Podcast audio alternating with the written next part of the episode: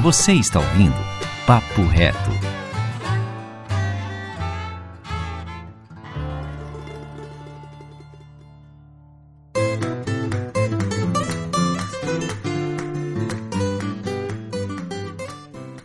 Bom dia, boa tarde, muito boa noite, pessoal. Você está ouvindo mais um programa do Papo Reto aqui no EFC Cast. E eu sou Pedro Augusto, seu apresentador de sempre, e hoje, meu caro ouvinte, falaremos sobre a vida do pecador depois de Cristo. Então, não se esqueça de compartilhar esse podcast com seus amigos, parente, animal de estimação, com quem que for, e não se esqueça também de escutar esse podcast com fones de ouvido para melhorar a qualidade desse programa. Então, vamos nessa!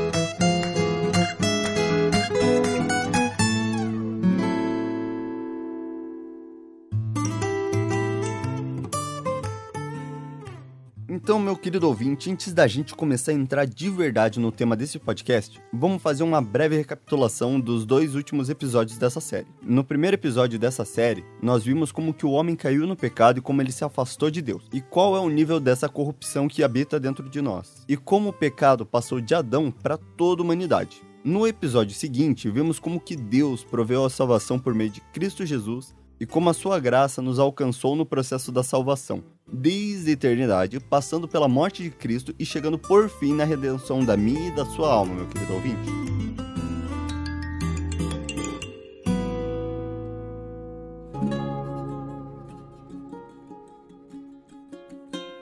Então, logo depois que nós nos convertemos pelo agir do Espírito Santo em nós, iniciamos a nossa caminhada cristã onde o velho homem já não vive, mas Cristo vive em nós. E com isso, nós nos tornamos justificados do nosso pecado pelo sangue de Cristo e assim somos adotados na família da fé e passamos a fazer parte da famosa Igreja Universal de Cristo Jesus. Porém, mesmo a gente sendo lavado dos nossos pecados, ainda há resquício do pecado em nós. Tem uma frase de Lutero que é muito boa para representar isso que eu quero falar.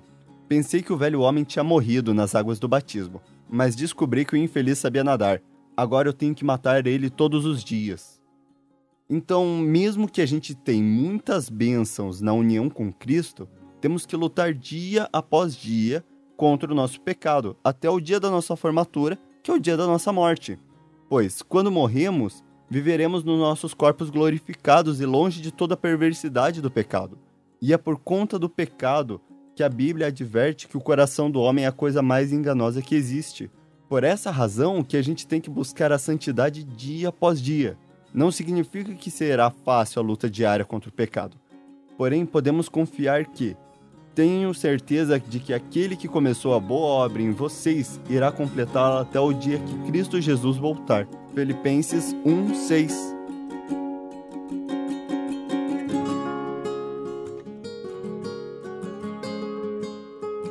Por isso, mesmo existindo resquícios do pecado em nós, podemos ser considerados mortos para o pecado, como diz o apóstolo Paulo. Da mesma forma, considerem-se mortos para o poder do pecado e vivos para Deus em Cristo Jesus. Romanos 6:11.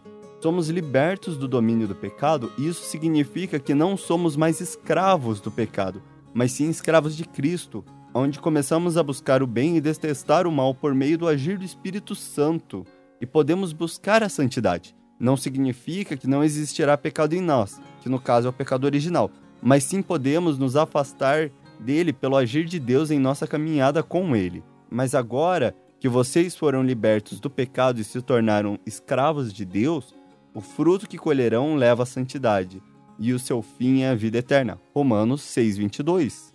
Talvez o processo mais impressionante depois da conversão, é claro, é a santificação ele é tão interessante, tão importante, que não tem como a gente falar da vida do cristão sem falar da santificação.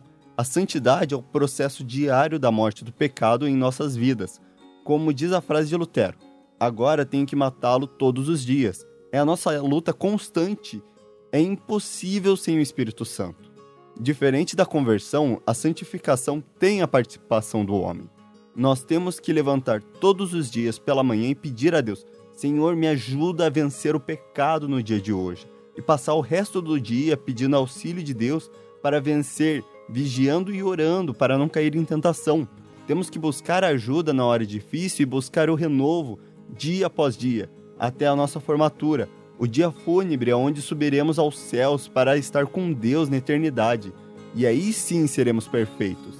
Mas até lá teremos uma estrada difícil e árdua, aonde para um cristão a terra será o mais perto do inferno que ele vai viver. O nosso desejo por se distanciar do pecado tem que ser genuíno e real. Como os puritanos diziam, ou nós matamos o pecado dentro de nós, ou ele nos mata.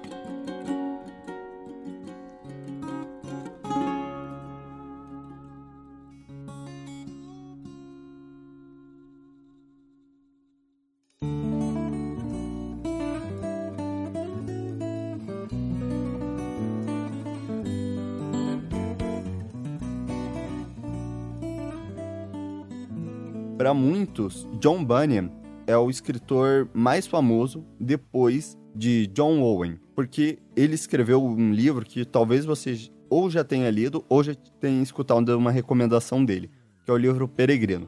E ele tem um texto falando sobre o pecado que é maravilhoso e edifica muitas nossas vidas e traz um panorama assim esplêndido. Nem mesmo o próprio John Owen tem escrito algo tão significativo e tão expressivo sobre o pecado quanto John Bunyan.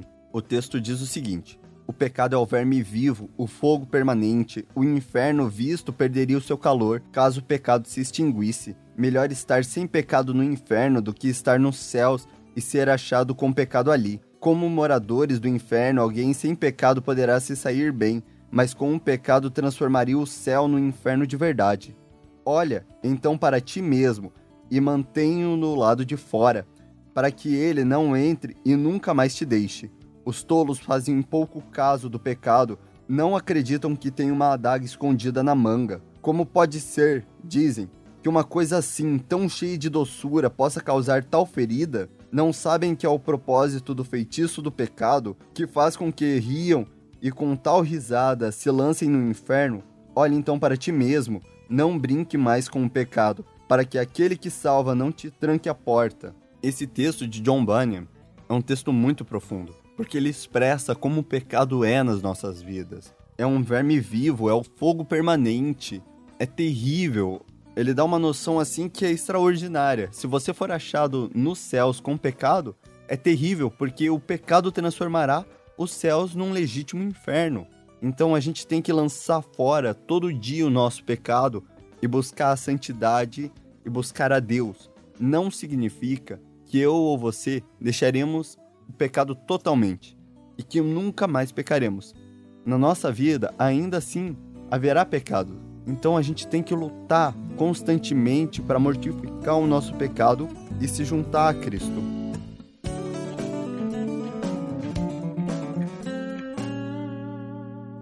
E esse foi o nosso programa de hoje. Ele foi mais rápido, mais condensado. Não se esqueça de ouvir os episódios anteriores dessa série aqui do Papo Reto. Não se esqueça também de escutar os nossos outros podcasts e seguir a nossa página lá no Instagram, que é underline eu fui chamado. E seguir, se quiser conversar, estamos à disposição. Mandar perguntas, opinar sobre o programa, o que achou, o que não gostou, o que pode melhorar, se tiver alguma contribuição. É sempre um prazer receber mensagem de vocês e que Deus abençoe a sua vida, meu caro ouvinte. E não se esqueça que Jesus Cristo é o caminho, a verdade e a vida. Não há nenhum outro caminho que nos leve a Deus, somente Jesus Cristo. E falou!